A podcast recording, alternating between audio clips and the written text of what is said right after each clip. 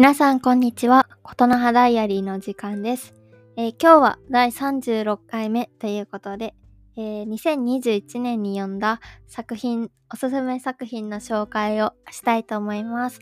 それでは行きましょう。はい、えー、まあ2021年ももう12月ということで、あっという間やったなって感じなんですけど、今年読んだ作品の紹介っていうか結構読んだ中で印象的やったなとかあ他の人にもおすすめしたいなって思った作品をまあサクッと紹介していきたいと思います。全部で8個話すつもりです。はい。ということで早速、えー、1つ目が、えー読むことの風。浅野隆夫さん、えーサウダージブックスから出された本です。っと、この本は随筆集、浅野隆夫さんっていう方の随筆集で、彼がいろんな土地を旅しながら、こう、その土地で書いたエッセイがいっぱい出てくる物語。物語っていうか、まあ、エッセイ集です。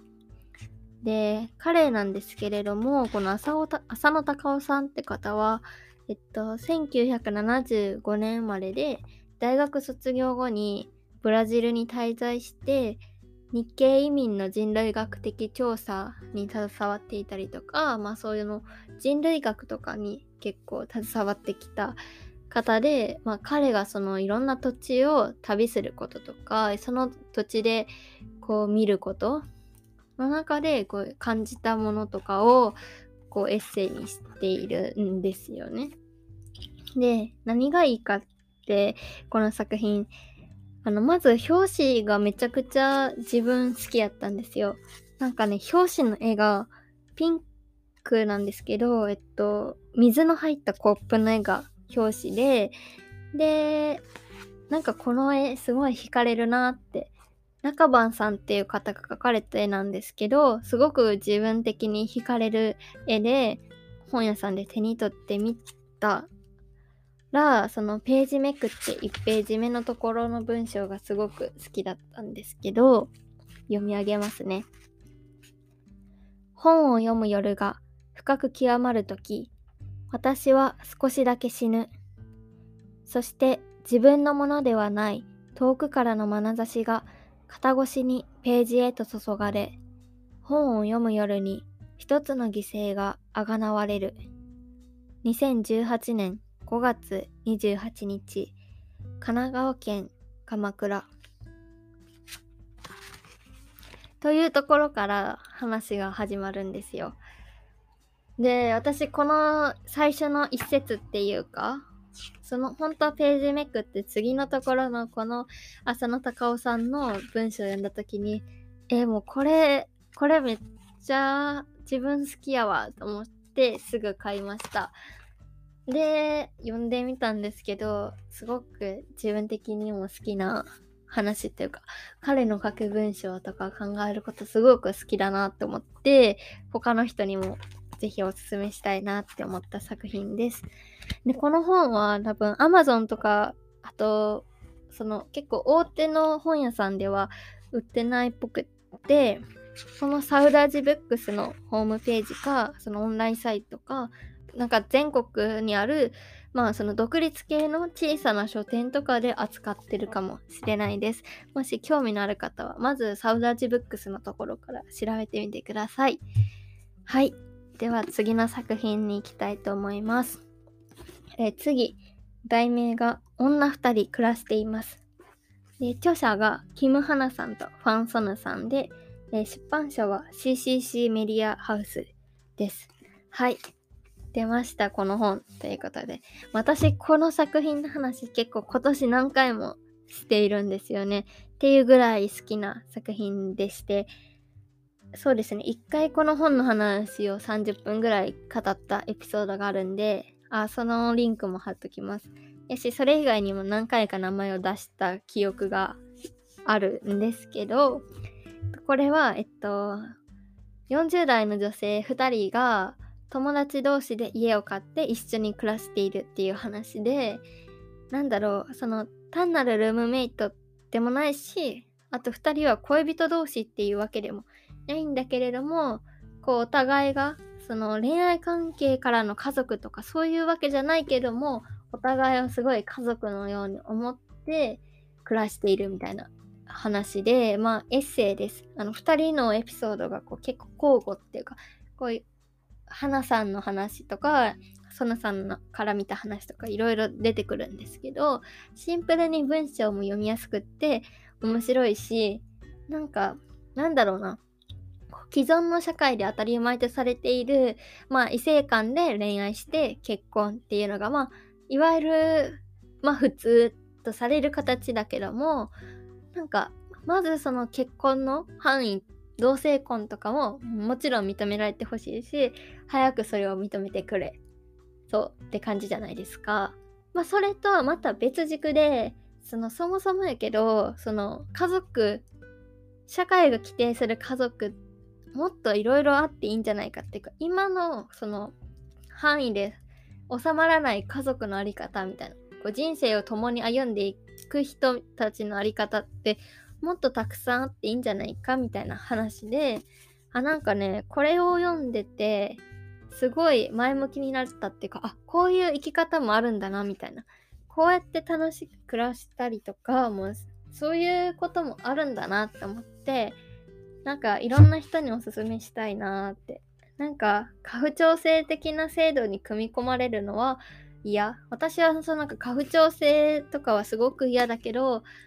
でもまあその誰かこの人と一緒にこの先も生きていきたいなと思える人に出会えることはすごく素敵で、そう。なんか今の社会だとそれが異性間しか認められてないっていうのがおかしいけど、なんかもっといろんな形あってほしいなってで改めて思うしすごいなんかね文章が面白くってこの本すごい読んでてなんか今まで感じたことない方面からの元気さをもらった本でした。という意味で女2人暮らしています。すごい今年の私の中での推しの本です。ですし、あとね、この2人のインスタグラム、2人でよくインスタライブをしてて、2人ともなんかリコーダー吹いたり、エクウクレレ？演奏、2人で演奏してる、その同じ家に暮らしてるんで、そのインスタライブとかよくやってるんですよ。私、韓国語全然その K-POP とか韓国ドラマレベルです。んで、知ったレベルですか？韓国語知らないけど、よく彼女たちのインスタライブ見たりするのも楽しくて好きです。っていうぐらいハマってるんですけど、はい、この作品おすすめです。はい、えー、次の作品紹介したいと思います。えー、それからはスープのことばかり考えて暮らした作者は、えー、吉田敦弘さんです、えー、出版は、え中高文庫から出版されています。えっとこれは小説なんですけどえ、路面電車が走る街に越してきた青年が出会う人々。商店街の外れのサンドイッチ店トロワの店主と息子。アパートの屋根裏に住むマダム。隣町の映画館。月船シネマのポップコーン売り銀幕の女性に恋をした青年は時を超えて一人の女性と巡り合ういくつもの人生が溶け合った名前のないスープを巡るささやかで温かい物語です。で、なんか、この小説は14のストーリーからなる物語。まあ、全部話はつながってるけど、14つのお話、小さな話がたくさんある一人の人生みたいな感じなんですけど、なんかね、すごい大きな出来事が起こるとか、何かこういうでっかいきっかけがあってみたいなそういう話ではなくってほんとなんかささやかに青年がある青年がそのある町に引っ越してきてある美味しいサンドイッチ屋さんに通うようになってとか近くの映画館で好きな映画を見てとか大家さんその家の大家さんとなんかちょっと会話をしたりとかなんかそういうなんかすごいこうささやかな暮らしっていうかこうすごいこう穏やかなそうなんかゆったりと日々が過ごす日々が流れていくみたいな話なんだけどなんか読んで本当にすごいあ温かな気持ちになるっていうかそう本当なんかああったかいくてなんかシンプルなスープ飲みたいなみたいな気持ちになる。なんかそういう感じになるしあとスープとあと美味しいサンドイッチも食べたくなりますね。なのでこの本は何て言うかなちょっと休みの時とかに読みたいかも。なんか例えばもし自分が何かのプロジェクトでもめちゃくちゃ忙しくしててめっちゃ何かに対してこうめっちゃ向かっている時こう時間的にも精神的にもこう全てをそこに向けて走ってる時にはあんまり向かないかもしれないけどなんかちょっと休みの時とかゆったりした時に読み読める本かも。私結構この作品好きでこの方の他の作品も読みたいなと思いました。はい。えー、心地よさと優しさが溶け合った14のストーリー。じっくり煮込むスープのぬくもりとゆっくり流れる幸せな時間をぜひ味わってください。と書いてます。はい。あそう私この本読んでめちゃくちゃサンドイッチとスープが飲みたくなってそうとりあえずスープと思ってそのスープストックに行ってスープ飲んだ話を思い出しましたはいという感じですね。これ3つ目の作品です。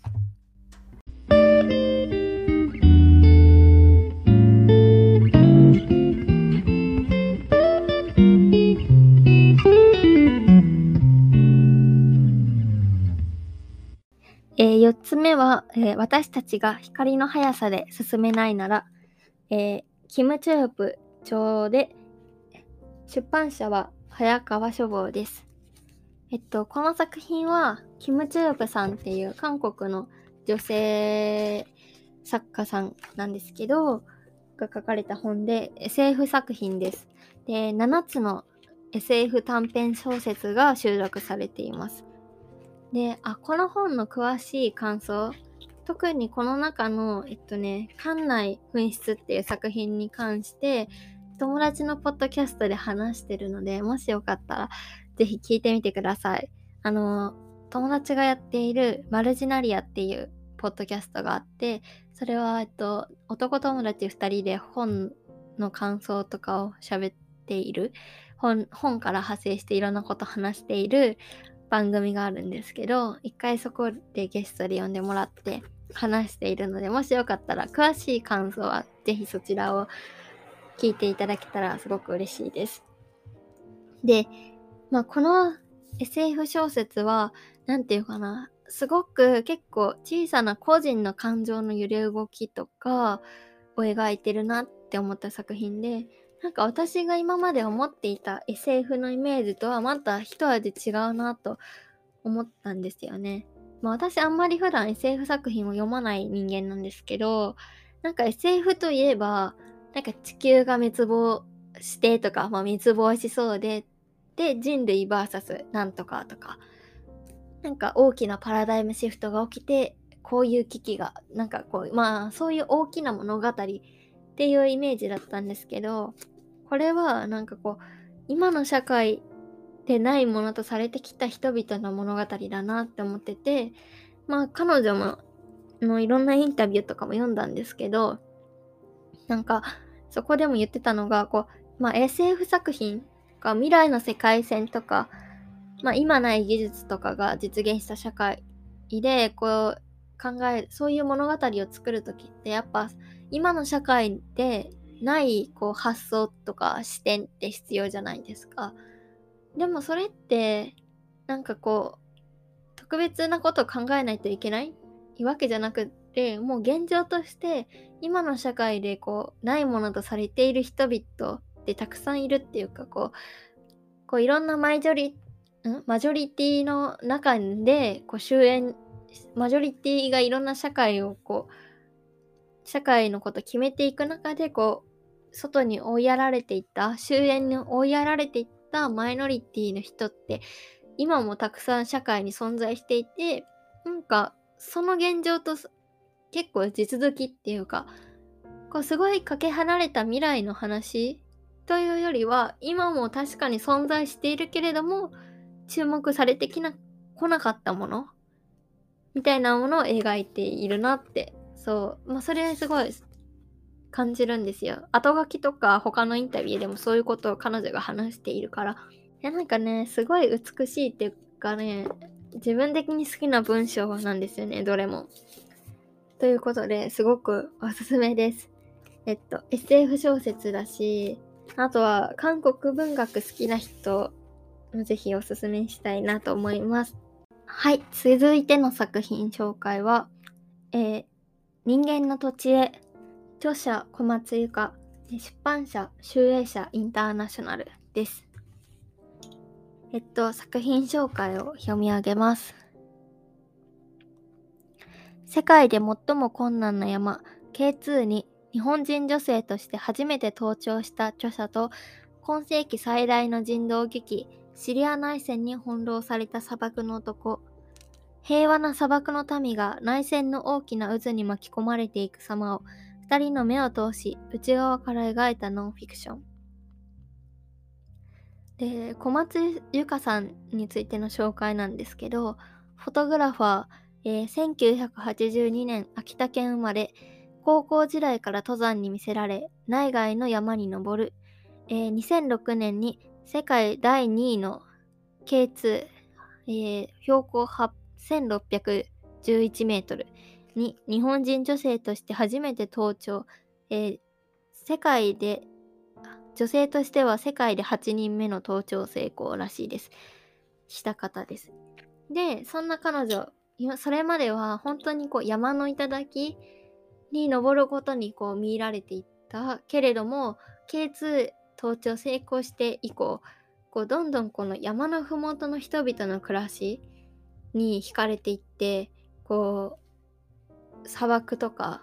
まあそのその土地に暮らす人々の文化こう文化の豊かさとかどうやってこう人が暮らすのかみたいなことに見入られてで砂漠に通ううちにこの現地の青年と恋に落ちて結婚してみたいないう人生を歩んできた人なんですけれどもその砂漠砂漠の人々の暮らしのこうすごい豊かな文化もそうだしこうシリアで暮らしている人々が内戦が起きてどんどんその戦争に巻き込まれていく様子だとかその恋人も徴兵されたりとかでそこから抜け出してシリア難民になったりとかでそこからトルコに行ったりだとかその結構すごいいろんな出来事があるあこんななんかすごい激動みたいな人生あるんだなっていうかこれご本人が書かれたそのフィクションあノンフィクションなんでですごく力強い文章だなと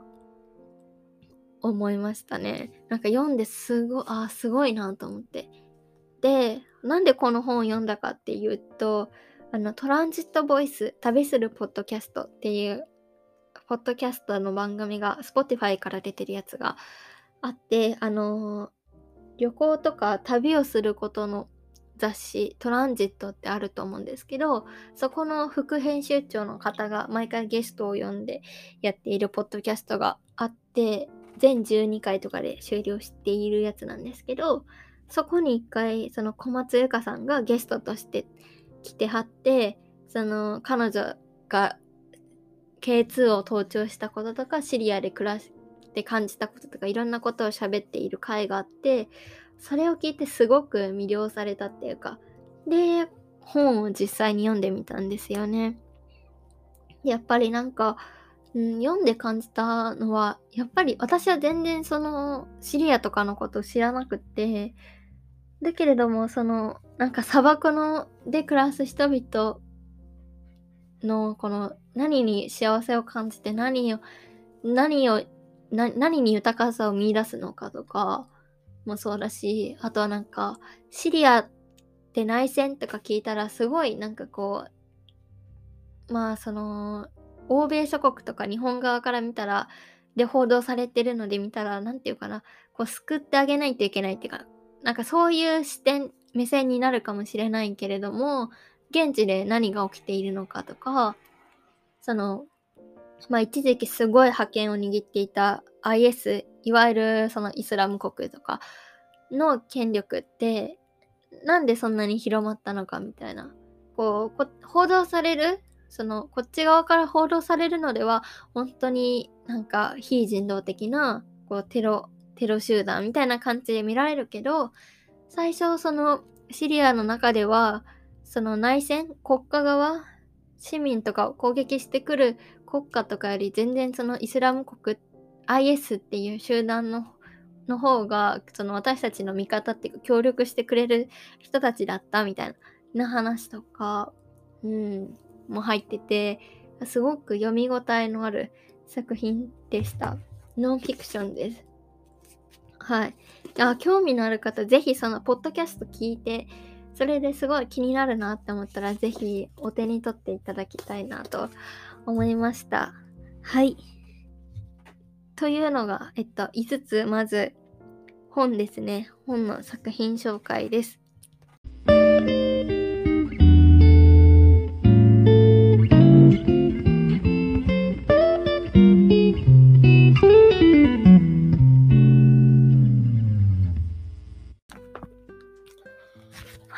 次におすすめしたいのが、えー、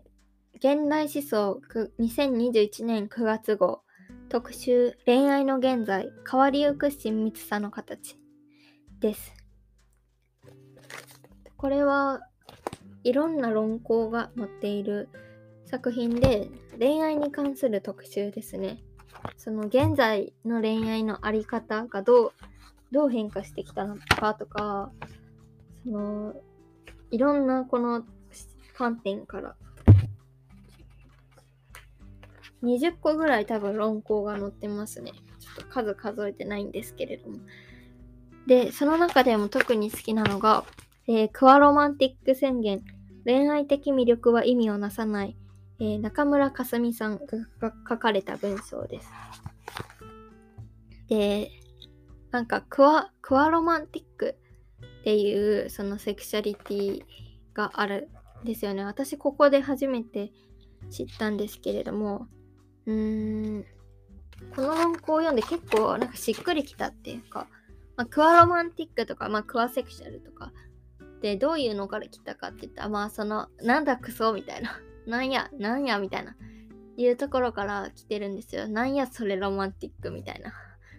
感じのから来ていて、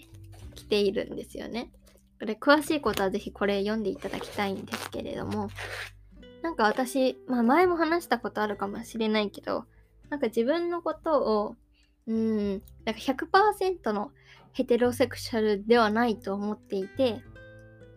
まあっていうのも、まあ私は自分がそのシスジェンダー、えー、生まれた時にその生物学的に女性で女性だってこう割り当てられて、で、そこに対しては自分も女性だと自認していて、シスジェンダーであることには、なんかこう、私は違和感を感じないんだけど、ヘテロセクシャル、その異性愛者かって言われたら、いや、今まで異性、異性と恋愛をしてきたんですよ。私、今も異性とかにときめく気持ちとか、そういうの全然あるんだけど、だからといって、なんか、異性愛者、100%異性愛者かと言い切れるかと言われたらちょっと微妙だなと思っていて。まあっていうのも、なんか、うん、いやもちろんその、なんだろう、性的思考とか、そういうのって選べるものとか選んで変えれるものではないと思うんですよね。なんだけど、こう、その社会の常識とかによって影響を受ける部分ってめちゃくちゃあるんじゃないかなって思っていて、なんかまあ今の社会っていうか特に今の現代日本社会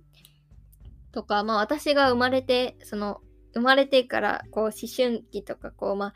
10代を過ごすまでの間とかの社会を振り返ればそうなんですけど、まあ、世の中のそのコンテンツとかって、まあ、基本的に全て異性愛中心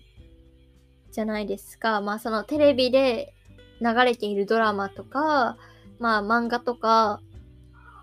その、でも、基本的にこう異性愛が、こう当たり前のように出ていて、まあそのいろんな作品はあるとはいえなんか当たり前なのは異性愛っていう感じでが世の中の常識としてあるしこうなんだろうな。そういう社会で育ってきたから当たり前に異性愛者だと思って育ってきたっていうか別にそれ以外の可能性を考える機会がほとんどなかった私はね。そのまあ異性愛であることにこう違和感も感じてなかったからなんだけどまあなんかん？みたいなもうちょっと違う環境で育ってば育ったとしても異性愛者だったかなみたいな。でちょっと疑問に思ったんですよ。そのそれは自分が留学に行った時になんかデンマークに行った時に結構その割とその同性愛者であることをオープンにしてる子もいたしそのコンテンツにそういう同性愛者のファミリーとかなんかまあがいたりとか、まあ、例えばそれこそフィンランドで今30代の女性が首相をしてるんですけどレズビアンカップルのもとで彼女は育ったみたいなそうなんかそういう人物が私は自分の周りにいたりとか政治家にいるとかそういうのを見てこない環境そういうのじゃない環境で育ってきたからそういう発想がなかったっていうかこうなんかなんだろう見えるとこにいなかった私から見えるところにはいなくってまあいたはずなんだけど周りには。だからなんかうん普通に異性愛者だと思っていた。社会が普通だと思う異性愛者みたいな風に思っていたけれどもこういうのって割と環境によって環境が求めるその常識みたいなものによって変わりうるんじゃないかなって思ってた時になんかそのいわゆる既存の社会で求められているっていうか当たり前とされている恋愛のあり方とかなんなんやねんみたいな って思ったんですよ。でっていう時にそのこのクアロマンティックとかクアセクシャルみたいなっていう概念はすごくしっくりくるなって思ったんですよね。既存のその価値観ってなんやねんみたいなって思ってでよかったしでこの本にかこの論考の中で書かれているその重要な他者っていう概念があるんですけど結構個人的にそれもすごいしっくりきてこう結構あ読んでよかったなって思いました。なんか自分が感じているモヤモヤとかをすでにこうなんだろう学問っていうかこう文章化してくれてる人に出会うのはとてもよくってこれすごく良かったです。はい。じゃあ次の作品、えっと、残り2つは漫画なんですけど、1つ目は、えっと、異国日記です。山下智子さんが書かれた作品で漫画大賞とかいろんなやつに選ばれてますね。だしすごい今8巻まで出てる作品でこの作品のこの感想は2つ前ぐらいのエピソードで喋ったんですけどこう結構いろんな友達におすすめされてたけどやっぱりめちゃくちゃおすすめですねこれは。えっとざっくりとした紹介は、えっと、両親を失った、その、事故で失ってしまった15歳の子と、その、その子からしたらおばにあたる2人35歳の女性が一緒に暮らし始めるっていうところから話がスタートしていくんですけどなんかこううーんなんだろうな。なんか他者同士私たちは他者同士他人同士だから何をどう感じるかとか何に傷つくかとか何を嬉しく感じるかっていうのはもちろん違うくってだからあなたはその自分が感じたことはそれはあなただけのものだしその何を感じるかは自由だと。そうそしてそれは他人に対しても言えてなんかその分かり合えない部分もあるけれどもなんかこう分かり合える部分もあるしこう2人が暮らしていくことでこうお互いの成長っていうか何て言ったらいいかな。まあなんか私は自分が中学ぐらいの時にこういういわゆる両親以外の大人とたくさん出会いたかったなって思った作品なんですけどまあおすすめです。で詳しいことはその前のエピソードで話してますのではいどうぞ読んでください。で最後がえっと、女の園の星です。これは和山山さんが書かれた作品で、小電車かな？ちょっと読み方がわかんない。小電車から出版されています。でこの作品もなんかいろんな賞を取ってる作品なんですけど、えっと、星先生っていう教師がいいて、その人がその女子校で教師をしてるんですけれども、こういろんな出来事、シュールな出来事とかが毎日起こっていく、その彼の生活を描いた作品なんだけど、なんかめちゃくちゃ面白いんですよね。うん。結構声、声出て笑うっていうか、やし、じわじわ来る笑いもあるみたいな感じで、うーん。なんか、この作品、ツイッターでバズってるのを見たんですよ。あの、著者の方が、その作品の最初の方を無料公開したやつを確か載っけてて、それがバズってるのが回ってきて、読んでみたら、めちゃくちゃ 面白くって自分的にめちゃくちゃツボで、もうすぐさまその Kindle で購入しました。で、今、えっと、2巻まで発売されてるんですけど、なんかその最初の公開されてるエピソードは、なんか例えばその女子校で生徒たちが、まあ学級日誌ってあるじゃないですか、どこの学校でも大概。で、なんかその何時間目この授業で感想とか、こう、そういうのを書く欄で最後その、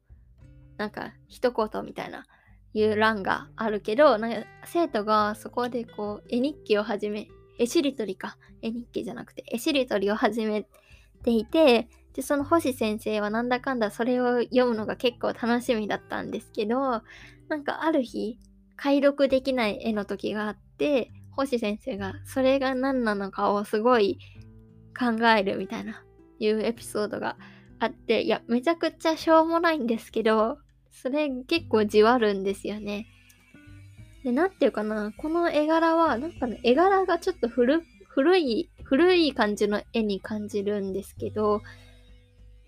なんか、日常の些細なシュールな笑いと、なんか古い絵柄の感じがちょっとじわるのと、あと私自身女子校に通っていたので、なんか、この雰囲気すごく見覚えがあるっていうか、なんだろうな、この学校で描かれてる生徒たち、なんかみんなおのおの好きなこととか趣味とか全然違う。なんか、けど共存し合ってる感じ？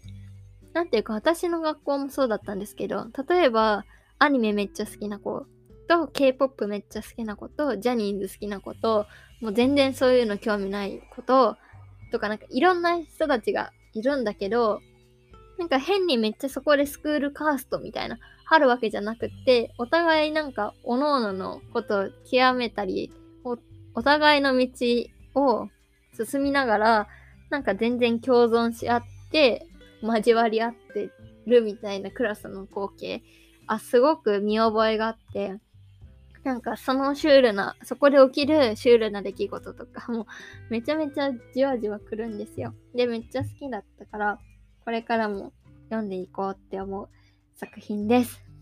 はい。ということでね、全部で8個紹介したんですけど、えー、皆さん、もう今年何を読みましたかっていう、何か読んだ作品かぶってるのあるかなって思ったり、なんか皆さんのおすすめもあれば、ぜひぜひおす教えていただきたいなって思いますね。ということでね、まあなんか来年もたくさんいろんな作品読んでいきたいなって思います。はい。今年もね、1年早かったなって思いながら。多分、このエピソードの次ぐらい、あと1個か2個出して、今年終わると思いますけど、皆さん今年も1年ありがとうございました。はい。はい。